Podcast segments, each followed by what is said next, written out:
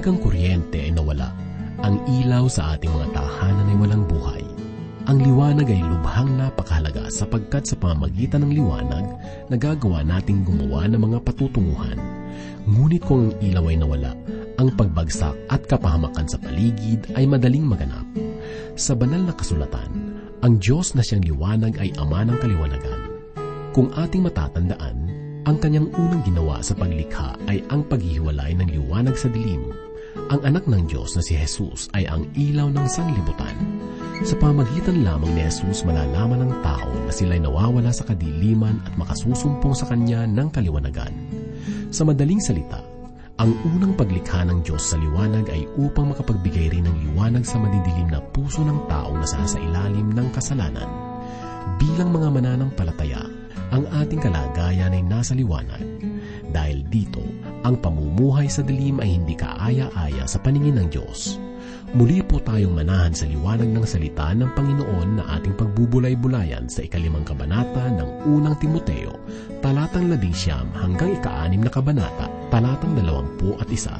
Ito ay hatid sa atin ni Pastor Rufino de la Pere, dito lamang po sa ating programang Ang Paglalakbay.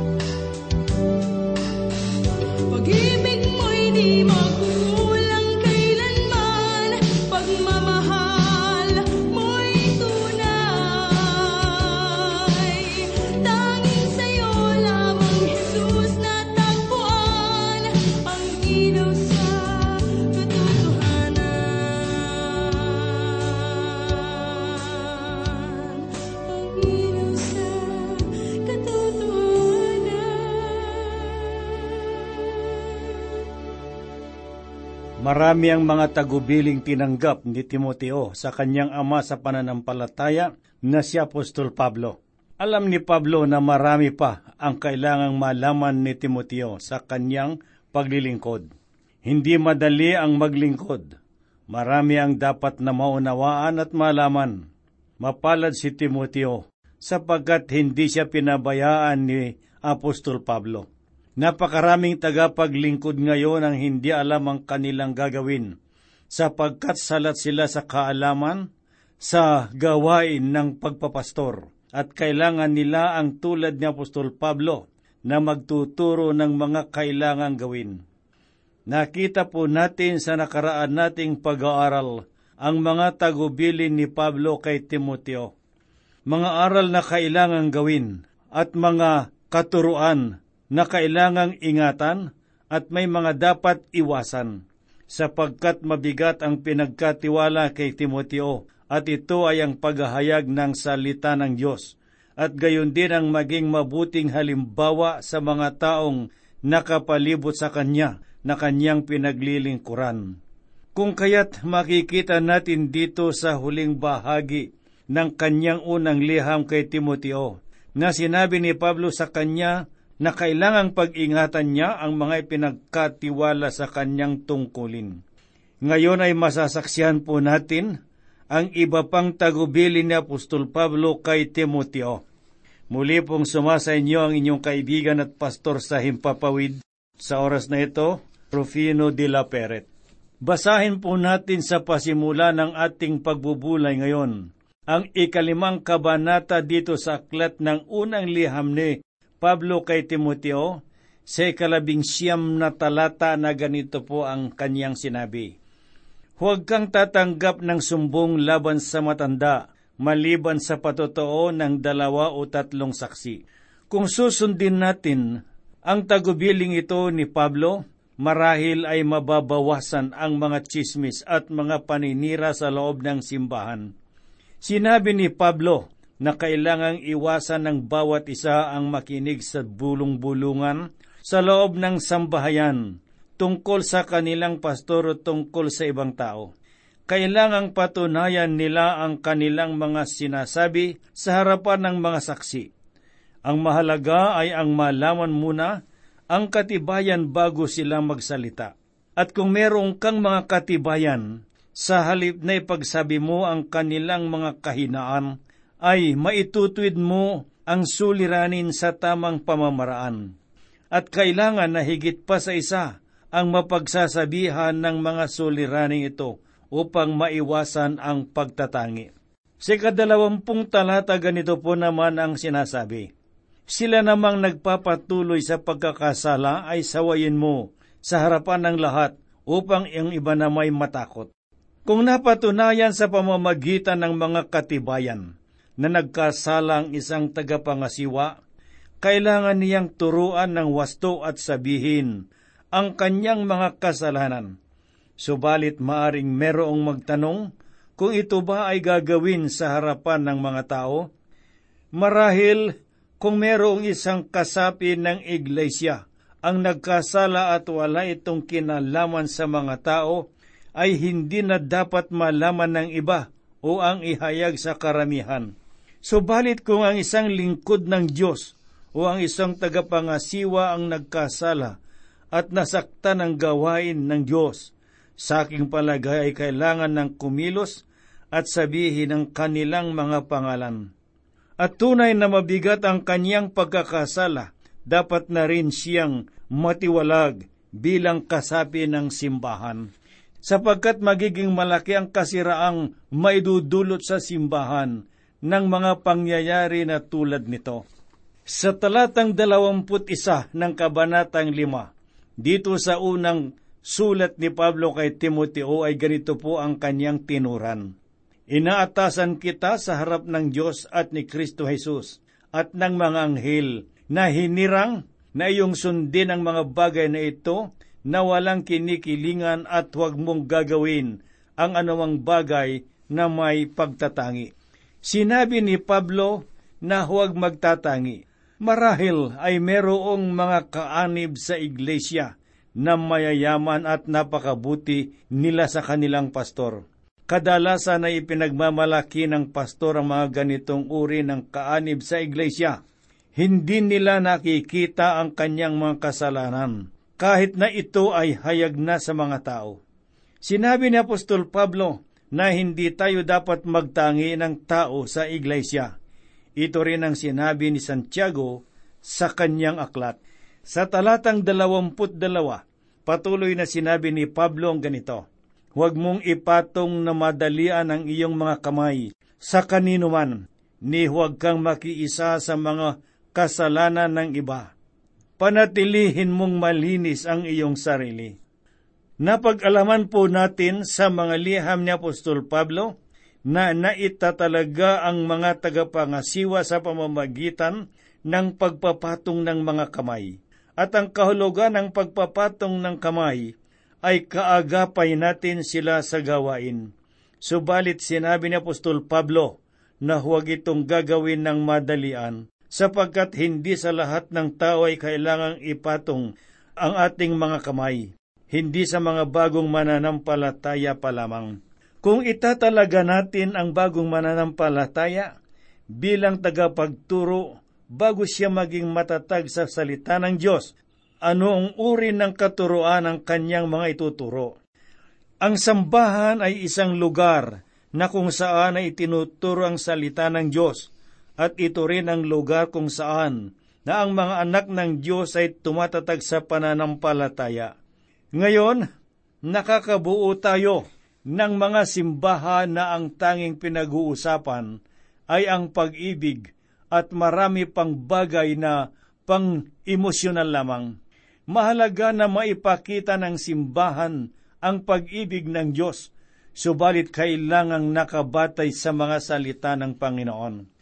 Ang pangkaraniwang pagkakamali natin ngayon ay kinikilala natin ng isang karanasan bilang paglago sa ating espiritual na buhay. Ang ating mga karanasan ay nagpapatuloy namang sa mga sinasabi ng banal na kasulatan. Nakakahiya tayo sa anumang karanasan na taliwas sa itinuturo ng salita ng Diyos ay hindi mula sa Diyos. Marami ang mga bagong mananampalataya sa Epeso at kailangan pa nating maturuan ang isang malaking pananagutan ni Timoteo, ang pumili ng mga tamang tagapagturo ng salita ng Diyos. Kailangang naging maingat si Timoteo sa pagpili at hindi siya dapat pumili sa pamamagitan lamang ng mga sinasabi ng mga tao sa kaniyang paligid. Kailangan niyang matiyak na matatag ang tagapagturo ng salita ng Diyos. Basahin naman po natin ngayon ang sinabi ni Apostol Pablo dito sa talatang 23. Huwag ka nang iinom ng tubig lamang. Kung gagamit ka ng kaunting alak dahil sa iyong tiyan at sa iyong madalas na pagkakasakit. Kung minsan ay mali ang ating paniniwala sa talatang ito, at ito rin ang ginagamit na dahilan ng mga taong suga pa sa alak. Sa panahon ni Apostol Pablo, ang alak ay hindi ginagamit na inumin lamang. Ginagamit din ito na panggamot sa sakit ng tiyan. Ngunit sa panahong ito, hindi na natin kailangang uminom ng alak sapagkat marami ng gamot na mabibili para sa sakit ng tiyan. Dito sa talatang 24 ay ganito po naman ang sinabi, Ang mga kasalanan ng ibang tao ay hayag, at nauna sa kanila sa paghuhukom, ngunit ang kasalanan ng iba ay susunod sa kanila roon. May mga pagkakataon na hinahatulan ng Diyos ang ating mga pagkakasala ngayon at nabubuhay pa tayo. Subalit kung hindi man niya ito ginagawa, hindi nangangahulugan na hindi niya ito hahatulan. Sapagkat sa takdang panahon ay merong paghuhukom. At doon hahatulan ng Diyos ang lahat ng ating mga gawa. Ganito po ang sinabi ni Pablo sa kanyang unang liham sa mga taga-Korinto, na hindi gumugunita ng huling hapunan sa tamang pamamaraan. Basahin po natin ang kanyang sinabi sa unang Korinto, Kabanatang labing isa, talatang tatlumpo. Dahil dito marami sa inyo ang mahihina at may sakit, at ang ilan ay namatay na. Sinabi po ni Apostol Pablo ng ilan sa kanila ay hinatulan na ng Diyos. Ang ilan ay nagkasakit at ang ilan naman ay namatay na bilang hatol sa kanila ng Diyos. Ipagpatuloy po nating basahin ang sinabi ni Apostol Pablo sa unang Korinto Kabanatang 11 talatang 21 na ganito po ang kanyang sinabi. Subalit kung hinahatulan natin ang ating mga sarili, hindi tayo mahatulan kung nagkakasala ang isang mananampalataya. Maari niyang hatulan ang kanyang sarili. Hindi ibig sabihin ito na malulungkot lamang siya sa kanyang nagawang pagkakasala. Kailangang harapin niya ito. Halimbawa, na nakasakit siya ng tao, kailangan niyang ituwid ang kanyang nagawang kasalanan. Kung hindi niya gagawin ang mga bagay na ito, hindi niya hinahatulan ang kanyang sarili. At bilang pagpapatuloy sa sinabi sa aklat ng unang Korinto, sinabi po niya na subalit kapag tayo'y hinatulan ng Panginoon, tayo ay sinusupil upang huwag tayong mahatulang kasama ng sanlibutan. Marami ang ginagawang kasalanan ng sanglibutan ngayon at hinahatulan ito ng Diyos nagagawa rin naman ng isang mananampalataya ang mga kasalanan ito. Subalit kung hindi mo hahatulan ng iyong sarili, ang Diyos ang hahatol sa iyo. Kung ikaw ang hahatol sa iyong sarili, ay patatawarin ka ng Diyos. Subalit kung hindi ka gagawa ng hakbang upang maalagay sa ayos ang iyong kasalanan, siya ang gagawa ng hakbang upang hatulan ang iyong mga nagawa. Ngayon ay basahin naman po natin ang talatang dalawampu at lima na ganito po ang sinasabi. Gayon din naman, ang mabubuting gawa ay hayag at kung hindi, gayon, ang mga iyon ay hindi mananatiling lihim. Ganito rin ang makikita sa mga mabubuti nating gawa. Minsan ay pinagpapala ng Diyos ang mga mananampalataya sa kanilang mabubuting gawa habang sila ay nabubuhay. Ang iba naman ay kailangang maghintay hanggang sa panahon na haharap sa Panginoon upang tanggapin ang kanilang gantimpala at ganito ang magiging kalagayan ng maraming mananampalataya ngayon. Lumipat naman po tayo ng ating pag-aaral at pagbubulay dito sa unang liham ni Apostol Pablo kay Timoteo sa Kabanatang 6. Basahin po natin ang unang dalawang talata na ganito po ang sinasabi. Ituring ng lahat ng mga nasa ilalim ng pamatok ng pagkakaalipin ang kanilang mga amo bilang karapat dapat sa lahat ng karangalan upang ang pangalan ng Diyos at ang aral ay hindi malapastangan. Ang mga may among mananampalataya ay huwag maging walang galang sa kanila, sapagkat sila'y mga kapatid, kundi lalo pa silang maglingkod, sapagkat ang mga makikinabang ay mga mananampalataya at mga minamahal. Iyong ituro at ipangaral ang mga bagay na ito. Sa bahaging ito ay tinukoy ni Apostol Pablo ang tungkol sa pagtatrabaho kailangang matapos ng isang mananampalataya ang kanyang mga gawain sa isang araw sa lahat ng kanyang paglilingkuran. Kung pumayag siyang magtrabaho hanggang sa ikalima ng hapon, kailangan siyang magtrabaho hanggang sa gayong oras.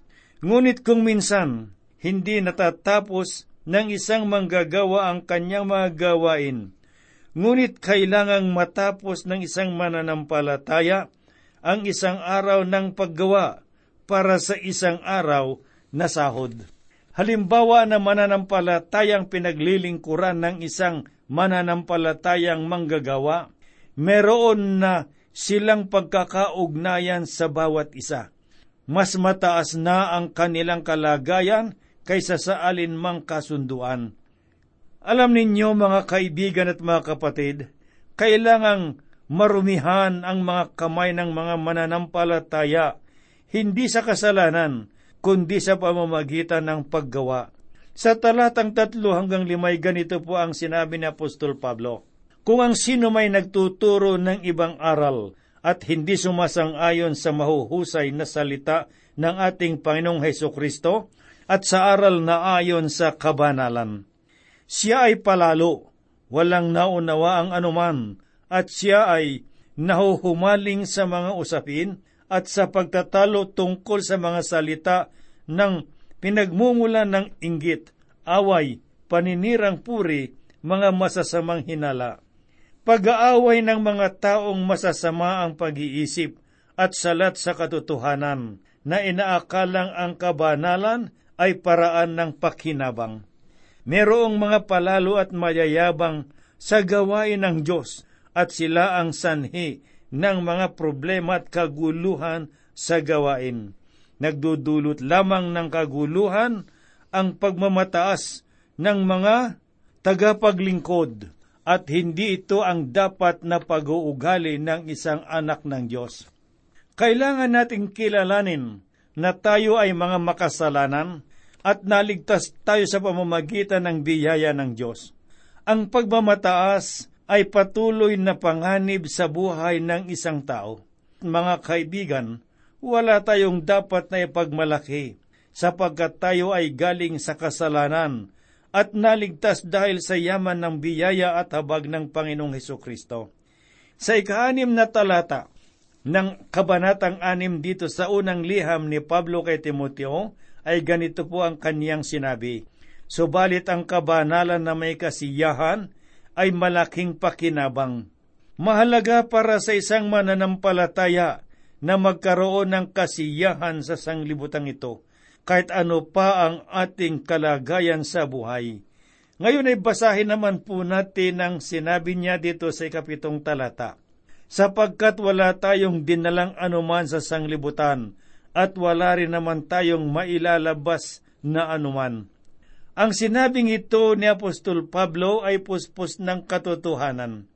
Isinilang tayo sa sanglibutang ito na walang dala at aalis din tayo na walang madadala. At ito ang dahilan kung bakit kailangang gamitin ng mga mananampalataya ang kanilang mga pagpapala para sa gawain ng Diyos. Kailangang matyak ng mga mananampalataya na sila ay tumutulong sa gawain ng Panginoon. Sa kabanatang 6, talatang 8 hanggang 10 ay ganito po naman ang sinasabi. Ngunit kung tayo ay may pagkain at damit, masyahan na tayo sa mga ito. Ngunit ang mga nagnanais yumaman ay nahuhulog sa tukso at nabibitag sa maraming hangal at nakakapinsalang pagnanasa na siyang naglulubog sa mga tao sa pagkawasak at kapahamakan.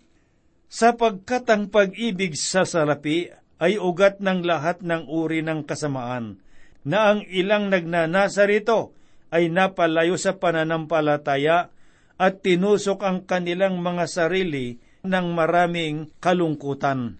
Ang salapi ay hindi masama, subalit ang labis na pagmamahal at pagpapahalaga nito ang masama. Sa talatang labing isa ganito po ang sinasabi, Ngunit ikaw o tao ng Diyos, layuan mo ang mga bagay na ito at sumunod ka sa katuwiran sa pagiging makadiyos, sa pananampalataya, sa pag-ibig, sa pagtitiis at sa kaamuan. Ito ang mga kaugaliang dapat na pagsumakitan ng isang anak ng Diyos. Sa talatang labing dalaway, ganito po naman ang ating mababasa. Makipaglaban ka sa mabuting pakikipaglaban ng pananampalataya. Panghawakan mo ang buhay na walang hanggan, na dito'y tinawag ka at ipinahayag mo ang mabuting pamamahayag sa harapan ng maraming mga saksi. Ang pakikipaglabang ito ay maaring panglabas at panloob o maaring pisikal o espiritual. Nais ko po kayong tanungin, halimbawa, ikaw ay hinuli dahil sa ikaw ay isang mananampalataya. Sapat ba ang kanilang katibayan upang mapatunayang ikaw nga ay mananampalataya? Ito ang naisabihin ni Apostol Pablo sa bahaging ito, na nawa ay maging malinaw sa atin na tayo ay mga anak nga ng Diyos. Dito sa talatang labing tatlo at labing apat ng kabanatang anim, dito sa unang liham ni Pablo kay Timoteo, ay ganito po ang sinasabi. Sa harapan ng Diyos na nagbibigay ng buhay, sa lahat ng mga bagay at ni Kristo Jesus na nagpapatotoo ng mabuting pagpapahayag sa harapan ni Poncio Pilato, inaatasan kita na ingatan mong walang dungis at walang kapintasan ang utos hanggang sa pagpapakita ng ating Panginoong Heso Kristo.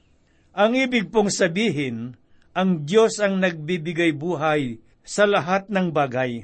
Kailangang sundin ang mga bagay na ito nang walang kapintasan o anumang bahid ng karumihan. Mga kaibigan at mga kapatid, kung tunay kang sumusunod kay Kristo, dapat kang kumilos na tulad ng isang anak ng Diyos. At basahin naman po natin ngayon ang talatang labing lima at labing anim. Na kanyang ipinahayag sa takdang panahon, siya na mapalad at tanging makapangyarihan, ang hari ng mga hari at ang Panginoon ng mga Panginoon. Siya lamang ang walang kamatayan at naninirahan sa liwanag na di malapitan na hindi nakita ng sinumang tao o makikita man, sumakanya nawa ang karangalan at paghaharing walang hanggan. Ang Panginoong Heso Kristo lamang ang tanging nabuhay mula sa kamatayan na nasa malwalhating kalagayan ngayon. Sa talatang labing pito hanggang labing siyam, ganito po naman ang ating mababasa. Ang mayayaman sa sanglibutan ito ay atasan mo na huwag magmataas, ni huwag umasa sa mga kayamanang hindi tiyak, kundi sa Diyos na nagbibigay sa atin ng lahat ng mga bagay para sa ating kasiyahan. Dapat silang gumawa ng mabubuti, maging mayaman sa mabubuting gawa, bukas ang palad at handang mamalagi. Sa gayoy magtitipon sila para sa kanilang sarili ng isang mabuting saligan para sa hinaharap upang sila ay makapanghawak sa tunay na buhay. Ang mga babalang ito ay para sa mga mayayaman. Huwag silang maging maramot, kundi palaging nakabukas ang kanilang mga palad sa pagbibigay ng mga pangangailangan ng mga nangangailangan. Ito naman ang pangako sa kanila na makakamit nila ang tunay na buhay. Dito sa talatang 20 at 21 ay ganito po ang sinabi, O Timoteo, Ingatan mo ang ipinagkatiwala sa iyo. Iwasan mo ang mga usapang walang kabuluhan at ang mga pagsalungat ng huwad na kaalaman. Nasa pamamagitan ng paniniwala dito ang ilan ay nalihis sa pananampalataya at sumain nyo nawa ang biyaya ng Diyos. Mahalaga ang ipinagkatiwala kay Timoteo na gawain, at ito ay ang salita ng Diyos at ang mga pangangalaga sa mga mananampalataya, kung kaya't hindi niya dapat naguguli ng kanyang panahon sa mga katanungan ng mga huwad ang kanilang mga paniniwala.